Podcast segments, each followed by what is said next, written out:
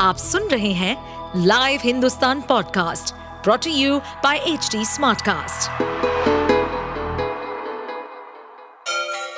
Ganga किनारे बसे राज्य उत्तर प्रदेश की खबरें पॉडकास्ट में आपका स्वागत है इस पॉडकास्ट में हम सुनेंगे छोटे शहर इटावा से लेकर राजधानी लखनऊ, चमड़े के शहर कानपुर और राम की नगरी अयोध्या जैसे सभी शहरों से जुड़ी राजनीति, विकास, मनोरंजन दल बदल फरेब और अपराध जगत की सभी खबरें बहुजन समाज पार्टी बीएसपी से बाहर हो चुके इमरान मसूद अब नए ठिकाने की तलाश में जुट गए हैं। काजी परिवार ने रविवार को सहारनपुर में शक्ति प्रदर्शन करते हुए अपने समर्थकों के मूड को भापने की कोशिश की।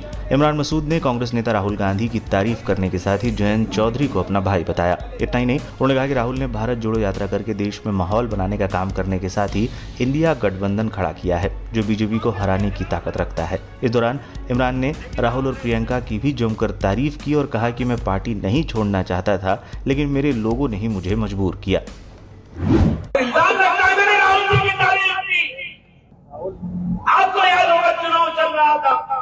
और चुनाव चलते हुए मेरठ की सभा में मैं गया।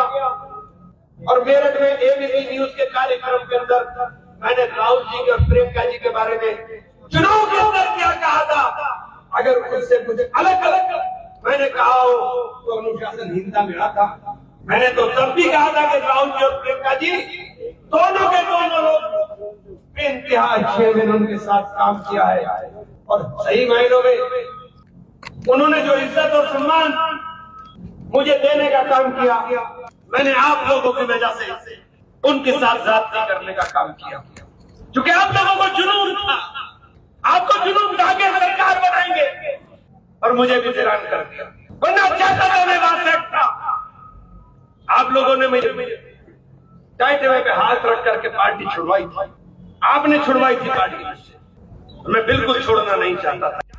इमरान मसूद के इन बयानों के बाद कहा जा रहा है कि क्या काजी परिवार विपक्षी दलों के गठबंधन इंडिया में एंट्री लेने के लिए सियासी ज़मीन तैयार करने में जुट गया है। बता दें, पूर्व विधायक इमरान मसूद बसपा से लेकर सपा और कांग्रेस तक में रह चुके हैं। साल 2022 के विधानसभा चुनाव से ठीक पहले उन्होंने कांग्रेस छोड़कर सपा का दामन थाम लिया था, लेकिन अखिलेश यादव ने उन्हें टिकट नहीं दिया। ऐसे में चुनाव के बाद इमरान ने सपा का साथ छोड़कर बसपा में शामिल होने का फैसला कर लिया। मायावती ने उन्हें दलित मुस्लिम समीकरण बनाने का जिम्मा दिया था, लेकिन निकाय चुनाव में उसे अमली जामा नहीं वो पहना सके तो बसपा ने उन्हें बाहर का रास्ता दिखा दिया। अक्टूबर से इमरान आपके द्वार अभियान।